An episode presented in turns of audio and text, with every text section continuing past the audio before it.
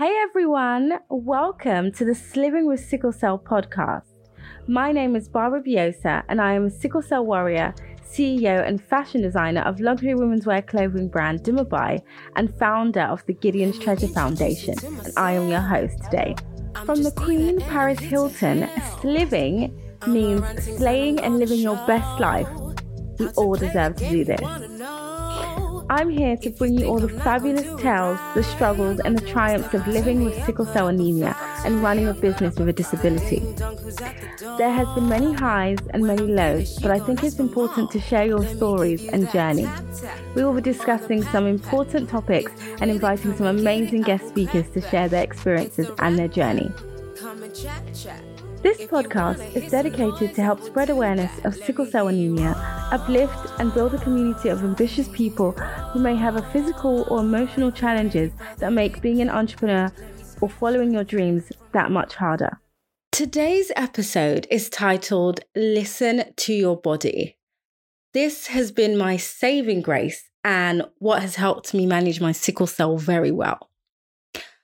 I don't go to hospital that often. Usually just once a year, and usually only stay for a few days or maximum one week. And it's usually one of those kind of like crises that I try to manage at home and then they escalate and none of my medication is working. So I go eventually to A and E to get stronger medication, but it really is very rare. rare. And the last few years, it's literally just been once a year. I'm trying to get it where I don't go to hospital at all in a year. So that's like my goal. I haven't been this year. So I'm hoping that, you know, I can Um, go through that. And um, I'm also not on any regular treatments um, except folic acid, which I actually don't take every day, which is so bad. And I need to start like doing it. But there's folic acid in a lot of food. So I still think I'm getting, you know, my daily dose. Um, so yeah, I don't have um, any kind of blood exchanges. I've only ever had two blood transfusions in my entire life, which is quite a rare commodity because I think a lot of people are either on blood transfusion treatments or they've had plenty in their life. I've literally only had it on two occasions and I think there were only like one or two bags or something like that. Um, so, um, and the first one was when I was actually twenty-four years old. So my whole childhood with sickle cell and even like teenage and early twenties, I never had it. And twenty-four was literally, I think my body crashed. It was a moment when I was living in Paris Um, and I moved back to London and I was kind of sad because I never wanted to leave Paris. Um, I studied there, I was there for four years and then um, I graduated and lived for another two years and I wanted to start my business. I was renting out studios, I was doing all this and then I realized that if I really wanted to my business to succeed, I would have to go back to London, um, live with my parents and use their garage as a workspace. So at that time, like realizing that I had to leave my dream city was kind of sad. So when I came back, I literally, I had this high adrenaline. So being a fashion student is like, so since sixteen, it's been like on like really level one thousand, like up really early, um, going to university. Then after I graduated, going to work, doing internships, very kind of high, very hectic, very adrenaline filled um, kind of thing for the last like eight years from sixteen to twenty-four. And then I came back to London and it literally, I slept for two months and it was like a, my body literally crashed. And then I think I came back like end of September. I did this fashion show in Paris. It was, it was an amazing high. And then I came back and I was like, oh. And then um, I slept for two months because I was like, I don't know what to do with myself. Like uh, I graduated, I did internships. I tried to start this business, but like now I'm like back home. And then I literally just was like, oh, let me just rest. I haven't rested since I was like sixteen because fashion has been crazy. And even though I loved it, and I literally did nothing. I was lazy for two months, slept, watched Netflix, and I had a massive crisis. My hemoglobin went down. It's usually quite stable, like seven or eight. It went down to like five. And it was my first ever time in my life having a blood transfusion. And I thought it was so like crazy because it was like, oh my God, like this came on because I did, I was just doing nothing all day, which is crazy because you'd think that you would have to have a blood transfusion or you would have to have some sort of treatment from, you know, hectic or crazy um, activities. But in reality, my body was used to being that high energy adrenaline, working every day, running around the city and doing all these stuff. And the fact that I came home and was just literally like a couch potato, like sleeping, eating, watching T V, that's when my body crashed. Like, it's actually unheard of. And I would actually love to. I actually asked my doctors, and, you know, they were kind of like, yeah, yeah, you know, they didn't really have a, I think they didn't even really have like a, a solid answer. They were probably just like, uh, you know, like, it's a bit weird, but I guess they were just like, your body was used to that kind of lifestyle. So it did feel like my body had crashed because I had so much adrenaline and so much energy for fashion and excitement. I was doing so much from sixteen to twenty-four. It was, I did um A-level course. So I went to college, and after that I did a foundation course, which was hectic. Then I went to university in New York. So I was living in New York and doing university. Then I went to Paris, lived for four years. I, and fashion school, anyone who's studied fashion will know that it's no joke. Like, people think fashion, oh, you're just like sitting down sketching and, you know, looking at pretty dresses and looking at Vogue. And it's like, no, it is not like that. You're literally having, every Friday, you probably have a new project. It's crazy. There's stress. Your teachers are usually quite cutthroat and like really direct, and you have a lot of pressure, and a lot of people drop out. Like, half the students drop out in most every fashion school. They will start with thirty students. By year two, it's probably gone down to fifteen. By graduation, it's like only a few students are still left, or some came in from other, um because they also had a campus in China. But like, usually, like, most of the students drop out after like the first year, because they thought fashion would be like, woo, magazines, fashion, fun things. And then they realized, like, wait, like, it's intense. You've got presentations, you have to make dresses, like, you will learn a technique and then you have to create it. Like, it's it's hard. But when you love something, it it brings out joy. Like, for me, fashion school, starting a business, it's all happiness, it's all joy. It's hard work, but I love every minute of it, so it doesn't feel like hard work. So I guess the adrenaline, the high, for me was amazing, but at the re- same time, it was like, I went from like being on my feet, waking up super early, seven a.m. every day, being at school or, or my studio at ten a.m. and and then like stay, sometimes I would stay to school till midnight. I was like the last, one of the last students in school. And then when I graduated and I was doing internships, internships again are intense. Like, fashion internships are crazy. They are unpaid and they will make you work. They will make you stay late if they have a fashion show. So it's like all that, like, running around. And I did all this with heels, plus having sickle cell. So like, I think that crash of coming down was like so huge for me that my body was kind of like, what, what is this? And so, um, yeah, that was the first time in my life. And I was kind of sad about it because I was like, I, I went my whole life, well, up until twenty-four, without having um, a blood transfusion. It was kind of like, wow, like, I've been able to manage my sickle cell and live with this condition, and I have the full-blown like sickle cell disease without having to have any blood transfusions and not not really taking any regular things. So it was kind of really annoying for me that this is what caused me to have blood transfusion, not after doing some crazy internship or some crazy fashion show, but actually moving back to London and sleeping for two months. It is crazy. So yeah, so that was the first time. So I've only had two times. And I think the last time I had two years ago or so. Um, yeah, so um, my hemoglobin, like I mentioned, my hemoglobin level is quite stable. Although obviously for someone who is healthy, who doesn't have a health condition or sickle cell, um, is still low. Because I think most people like are meant to be on fourteen. And so people with sickle cell is usually half that. So mine is around seven, eight. And it's, it kind of stays eight most of the time, and then seven sometimes, um, which for, I think, someone with sickle cell, it's quite good because, it, like I said, it could go down to five, it could go really low. So even though, like, I don't feel, like, sometimes I can tell that I have less energy than other people, but when I'm doing fashion, when I'm in my studio, I'm like literally on my feet all day with the most, I have the most energy in the room, even more than my interns. And it's like crazy because it's like, I'm, I actually have less, my hemoglobin level is lower than everyone in the room unless they have sickle cell. And so it's like, I'm the one that has the most energy. And that's what, you know, starting the Gideon's Treasure Foundation and even this podcast was, I do feel like mental, your mental wellness, your mental health really does affect, because physically I have a low hemoglobin level and physically I should be tired, more tired than everyone else. But when I'm doing fashion, and specifically when I'm doing fashion, I have the most energy, the most joy, the most excitement in the room. And that's crazy to me, but I do believe that because it brings me so much joy and happiness, I have that adrenaline that excites me and makes me, you know, do more than, you know, I'm capable of. And then there's days when I'm literally at home, not really doing much, working from home on my laptop. And I feel so tired, so sluggish. Like um, when I transitioned from, so I had the pop-up shop. So I've always had a workshop, which was what the, I renovated my parents' garage.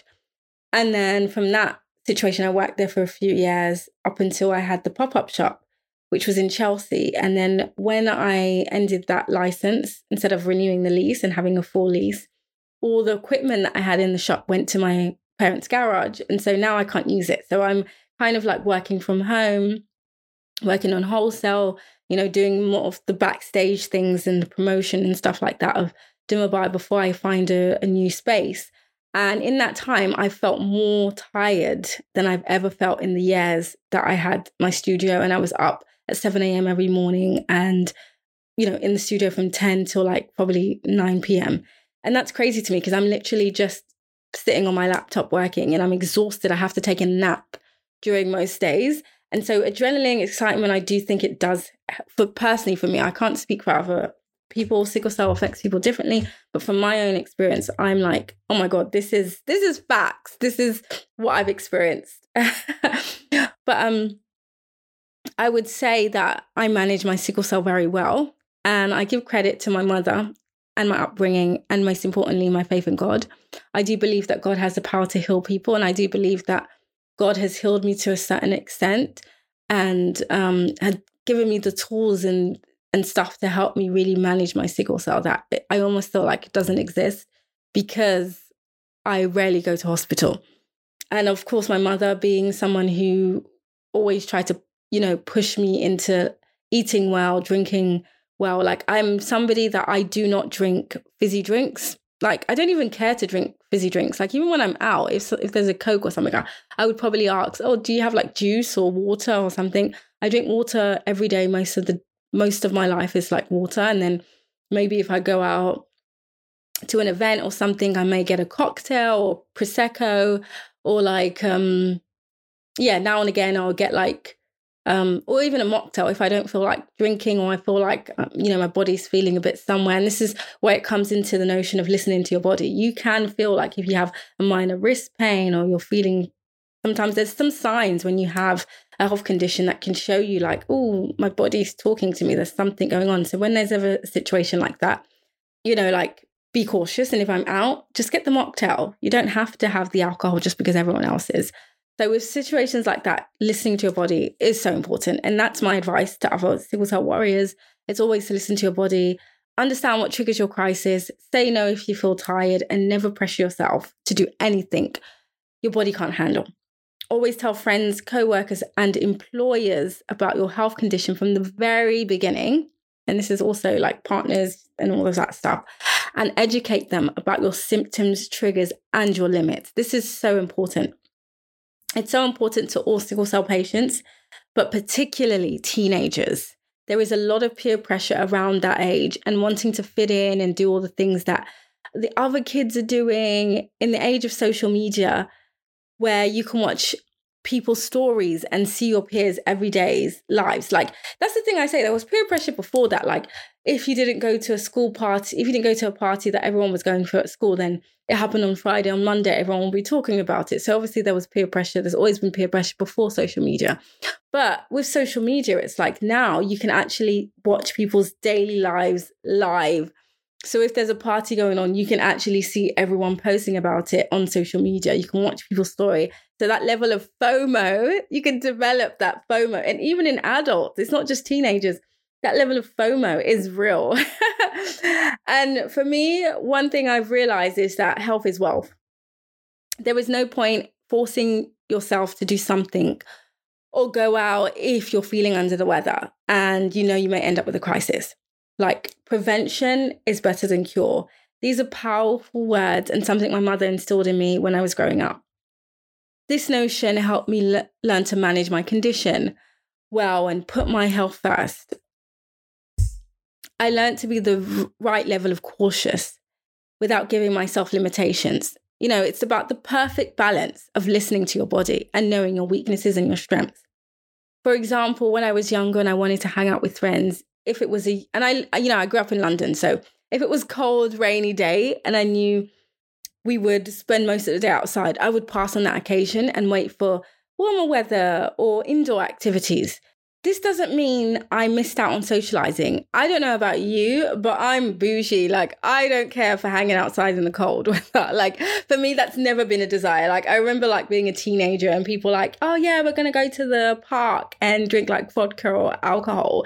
And I'm just like, uh, yeah, no, in the cold. No, I don't care for like sitting outside in some park, freezing my ass off and drinking vodka. Like, that's not cool for me. I've never been someone who has been really affected with peer pressure in that sense that I'm like, oh, I just have to be there because everyone's going to be there. And if I'm not be there, I'm going to miss out. And then they, you know, I, I like, I got to a point where I was like, I don't really care about stuff like that. Like, but I know for a lot of people, this is something that they care about. This is something that as a teenager, you care about not being part of this or hanging out with your friends and missing out on stuff, of course. But I think for me, having sickle cell and just knowing what the cold did to me, and also being a bougie child and bougie adult as I am, that I was just like, yeah, I'd rather do something fun indoors or like cinema or like whatever. So I think for me, I just I just learned and I knew that I had to prioritize like choosing the environment and the conditions that work for me and would prevent me from getting unnecessarily unwell. Because that's, I think that's the most important. Like, having a chronic illness or health condition like this, you are going to have times where you can't control and you're going to go to hospital and you're going to be unwell. But when it's like times where it's like you literally left your house in like five degrees weather and went and sat in the park for like five hours, you know, like that's unnecessary. Uh, that's I feel like that's so unnecessary. And that's like, come on, you're going to, cold is a trigger. Out, especially when you're just straight out in the cold. If it's a situation when you're like, oh, we're going to have dinner, we're going to eat somewhere, so it's like the journey. And sometimes even with sickle cell, you get a crisis from just the journey, from taking the train. I've had situations where I've been in places and then the train ride back and and stuff was where I got the crisis, because like I went out in the cold and stuff. And those stuff is like, oh well, you can't you can't control that as much. Just make sure you've got the right like layers on, the jumpers and stuff. And you learn as you get older, you realize, okay, one cardigan isn't enough, maybe I need two cardigans, maybe I need a jumper, maybe I need um a coat, whatever. Um, but yeah, so when it, I, I call it unnecessarily unwell, when it's like situations where you know you're going to be out in the cold for hours and hours on end, and eventually when you just sit in the cold, you're just going to be freezing. So yeah, situations like that, I was kind of like, mm, you know, pick your battles, pick your battles. Yeah. This doesn't mean stay at home and not go out. There are plenty of ways to socialize in warm conditions, restaurants, cinemas, at the friend's house, et cetera. But hanging in the park when it's cold, I don't think so. The same with working conditions. I would never allow an employer to send me out on a job that was in a bad weather conditions, or would I knew would trigger a crisis. And it did happen to me. I spoke about this on my last um, solo pe- podcast episode about how I did a fashion internship and they sent me out in the cold in New York to walk and carry these heavy things. And I ended up having to call for help, and then I ended up getting like fired for an inter- unpaid internship. But like that was one of like the straws for me, the last straw, because I was like, mm, yeah, never again. I'm not going through that. Luckily, I didn't get a crisis from that. But um, sometimes in certain situations, obviously, you want to be a great employee. You want to, um, you know, show up, do the do the task that's um, put out for you. But sometimes when you have a health condition, you have to literally put your health first, because at the end of the day, you're the one that's going to be in pain for days or weeks after this, and not them. So um, that said, sickle cell can be unpredictable and can attack at any time, whether you're cautious or not. But weather conditions are a huge trigger, and prevention is better than cure. But this was a learning experience for me. There were plenty of times where I let peer pressure or even just wanting to do things with my friends put me in hospital or having or have a really bad crisis, that I learned from, and also helped me understand my body a bit better and my strengths, my weaknesses and limits. And that's the interesting thing as well, is like you're going to have to go through listening to your body. Any kind of thing that you need to succeed in or overcome, you're always going to have to go through a certain situation where there where you fail, and you and that's what makes you better. So if I'd never gone through certain things, I probably wouldn't know what my body, um, what my limits are, what my strengths are, what I can do, what I can't do. So obviously there's time for that trial and error. But as long as you're not just continuously doing, going out in five degrees weather without a jacket or without a cardigan or something like that. I remember growing up in London and there were so many occasions. There was one, I'll tell you a few. So ice skating. So as a teenager, there used to be this place called, I, oh, I think it's still open. I don't know. I just haven't been there in years. So there was this place in North London. I think it was like in Wood Green or something. And it was called Ali Pali, Alexander Palace. And it was a ice skating rink. And I remember um, it was a, it was like one of those really cool ones where all the cool kids go to. So it was like, an, it was more than just like an um, ice skating place. It was like a, a hip place. If you're like a teenager or a certain age that you and your friends would go, and it'll be a whole day thing. It'll be fun. So everyone wanted to go. And it was one of those things like, as a teenager, I wanted to, you know, I wanted to do those things. This was something I actually wanted to do. And I'm glad that I actually tried it out because, you know, now as an adult, I, w- I don't want to be wondering like, oh, can I do ice skating? Is it something that's going to cause a trigger? Like, so I did it. I went ice skating. And of course, you end up always falling unless you're like a super professional ice skater. So it was my first time. Did it. It was super fun. Like one of those really memorable. I went with a few friends. I loved it. So much fun. Like, I don't regret the day, but um, came up, I fell flat on my ass, and the the force of like me falling down and hitting the ice was already painful. And then obviously the cold. So obviously cold is a trigger for sickle cell. So the hard like hit that my bum, when it, my bum hit the ice rink was painful, of course. And then like the ice on top of it, the cold. So the next day, everyone else, so I was in pain, I had the usual muscle pain. The next day, everyone else woke up with more pain. So that's what happens usually when you injure yourself. The next day, it's a bit more sore and it's like normal for muscle pain. So all my friends, I called them and whatever, and they, we spoke and they're like, yeah, they had muscle pain and like the usual. Whereas I woke up with a massive crisis. Like it was like I had the muscle pain and then that turned into a crisis. And it was those really bad, like one of the most terrible, like, pain crisis areas that I would say is like your back and your chest, your lower back. Ooh, that, that hurts. Like your lower back, like, cause there's some crisis areas where it's like your arm or your leg or something and it's not that bad, but your back and your chest is like, for me, that's personally for me is the worst crisis where you can get, I don't know. I don't know what about that area that makes the crisis so severe. But I remember it was in, it was, I can't remember if I, because it was like, I was a teenager, so I can't remember if I went to hospital, but I remember being in excruciating. So I'm, I'm sure it turned into a hospital visit because most ones that were like back and chest is usually like, I end up going to hospital. But I remember just like that notion of like, it, it, being like, okay, yeah, I had a great time. I did want that experience of having it. And it is sad to know like, you know, I'm not a professional ice skater, so it's not like a situation where I'm like, oh, if I go next time, I'm not going to fall on the ice because there's no way of really like, unless I just go and just sit, stand in one corner. And I haven't been back since. And I, I personally, I don't really think like I'm missing out on anything. I mean, I do see some of the Christmas ones that they have now and I'm like, oh, it seems fun. And I might go one day in the future. I think my body is a bit stronger, maybe. Um, but personally, that experience was kind of sad because it was like I went with my friends. They woke up with normal like muscle pain, which probably would have gone in a few days or that day or like, but, you know, you wake up sore and that's normal. But it was the fact that it triggered a crisis and that that triggered like that was a whole situation where I probably wasn't able to go to school that whole entire week. And And so you have to, you just realize the differences. You realize that, yeah, you can do the things with your friends and you can have a great day and that's amazing. But there is that one kind of situation where your friends are going to be able to probably make it to school on Monday, unless they really obviously injured themselves, like they hit their face or something and they had to go to A and E. So of course, these things can happen to people without health conditions. You know, it can go really bad. They can smack their head, you know, crack open their something, you know, like, so obviously, there's always a danger for everyone.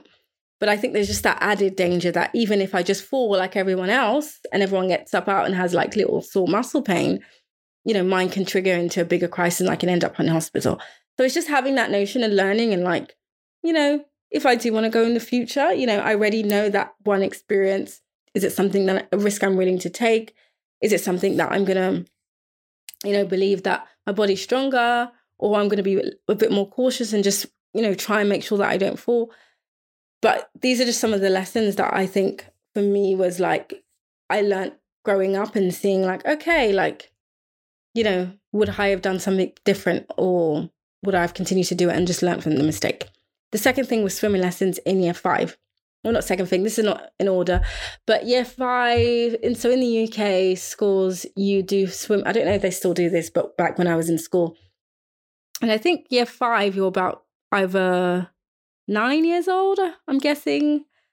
Because if you're ten, I know year eleven is, um, sorry, I know year seven is eleven. So I'm thinking it's probably like eight or nine or something like that. So year five, year eight or nine, you do your first ever swimming lessons with school. You get, I think it was like five weeks of swimming lessons.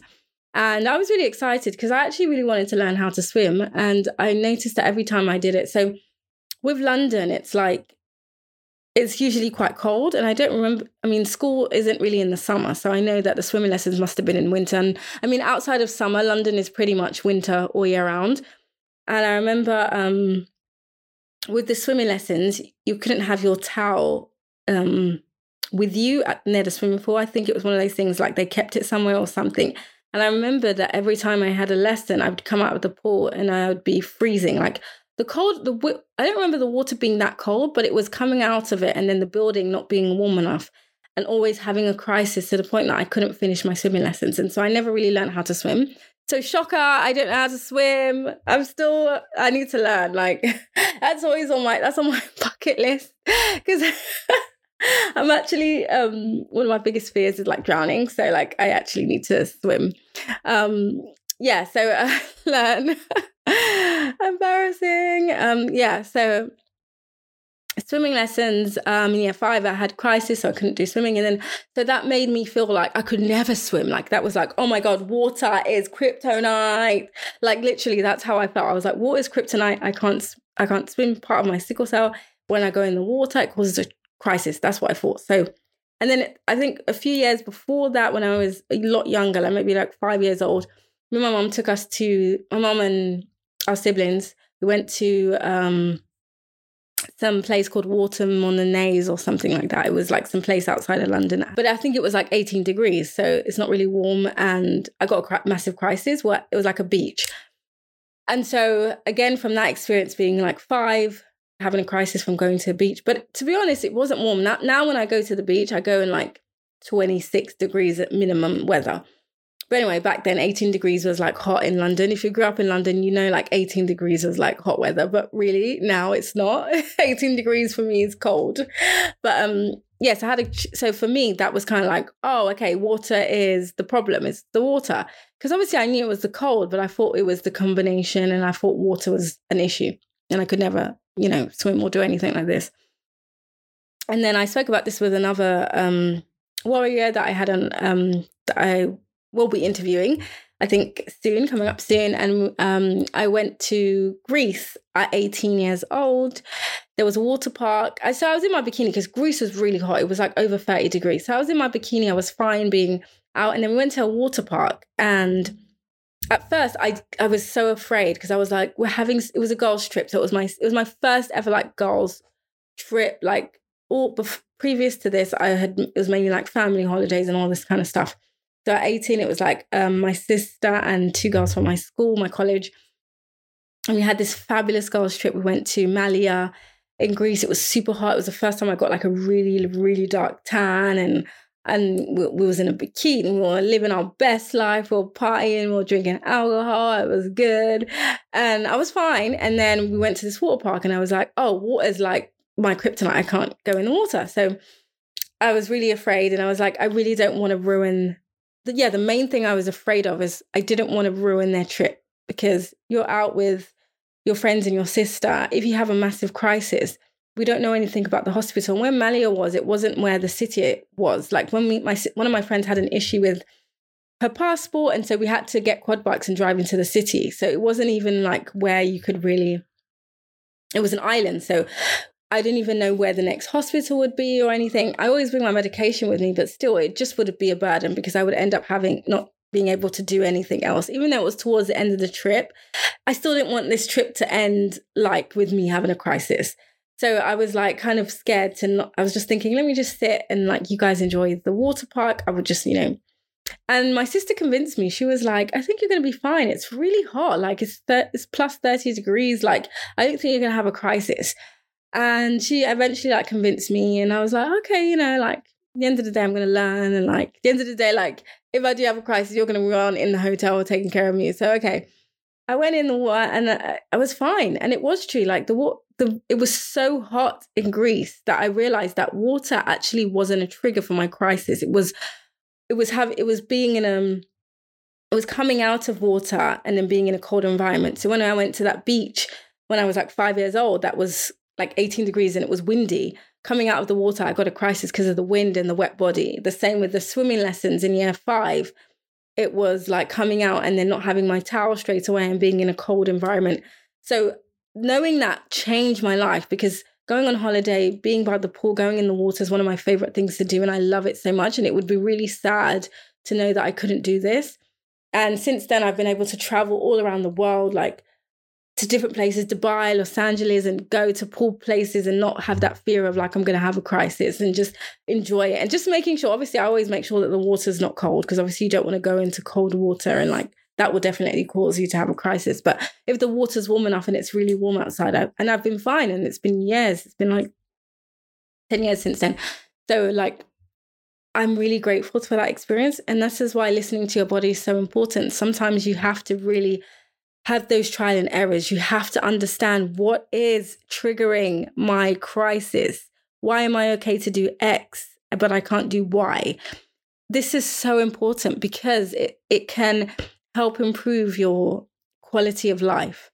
When you know, when you know what helps your body, that, that really, like, it's helped me. Like, and I don't think that the reason why I'm not on blood transfusions or or like regularly going to hospital or anything like that is, has anything to do with me being special or, or whatever, whatever. Like, I feel like it's, it's literally because I, I avoid, I avoid. And I'm not saying that other people don't avoid this, the people that have, obviously people with sickle cell are different and it affects people differently.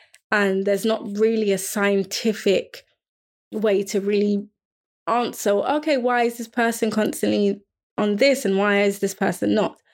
But I do think that notion of prevention is better than cure, and just being very cautious has helped me on my personal journey, because I know what I've been in situations where I've had crises and I've listened to it. And I think for me, it was, what was so important was like, I want to live a very quality, amazing life. I want to do all these things. I don't want to be a burden. I don't want to be that person that constantly always flopping and having to cancel plans. Because sometimes, as a person with a chronic illness, you do have to cancel. Like, I've been invited to um, interesting, fun things that I really wanted to go. And then just before or the day of, I had a chest crisis. And because, you know, sometimes if, even when I have like my minor like wrist pain, I might take an ibuprofen and see how it is and go. But when you have like a chest crisis, I'm like, do not leave your house. Like, even if it starts to go down, like there's no need, especially when you're in a country like London where it's cold and, you know, like that can make it worse. But because I wanted to have, I have really, and I think mainly the reason was because I have such big dreams, such amazing things that I want to do in life, that I cannot let, you know, you know, sickle cell stop me or t- t- from doing this. Like, I'm not going to allow it to win.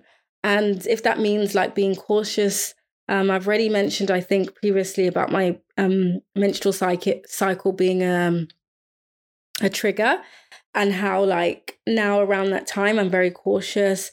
I mean, I've been, it's been getting better. I've been noticing my body is actually getting better. Like I, before I never used to leave the house during that week. Now I can actually leave the house. I can go for walks if it's warm.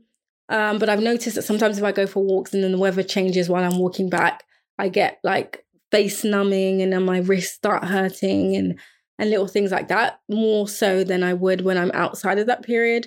Um, but, you know, I'm very cautious, and people will see my Instagram and be like, oh, you're always going out, you're always traveling, you're always socializing. And it's like, yeah, but I'm listening to my body. I know like I'm going to this place because right now I'm feeling fine. I'm not on my menstrual cycle.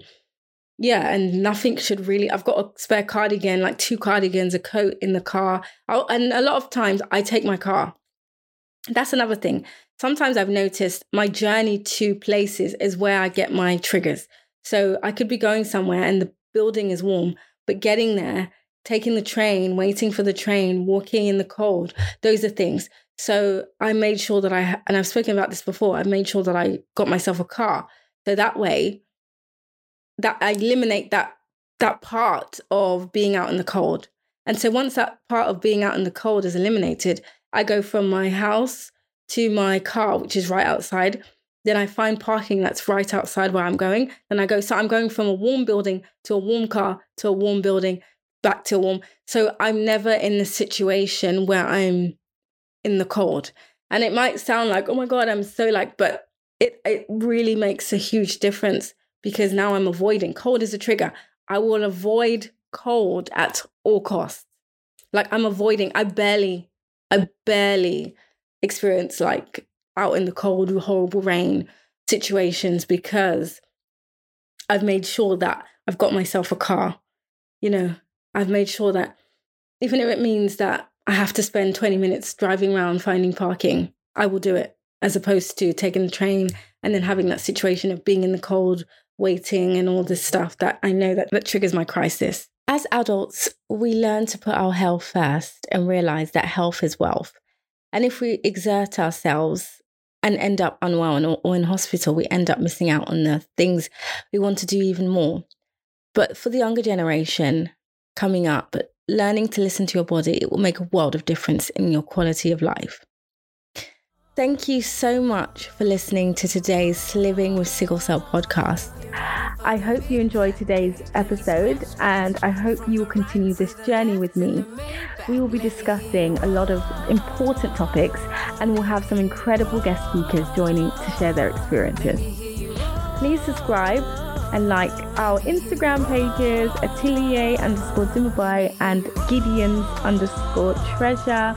Feel free to leave a comment, ask a question, and if you would like to be a guest speaker and share your story, please send me an email.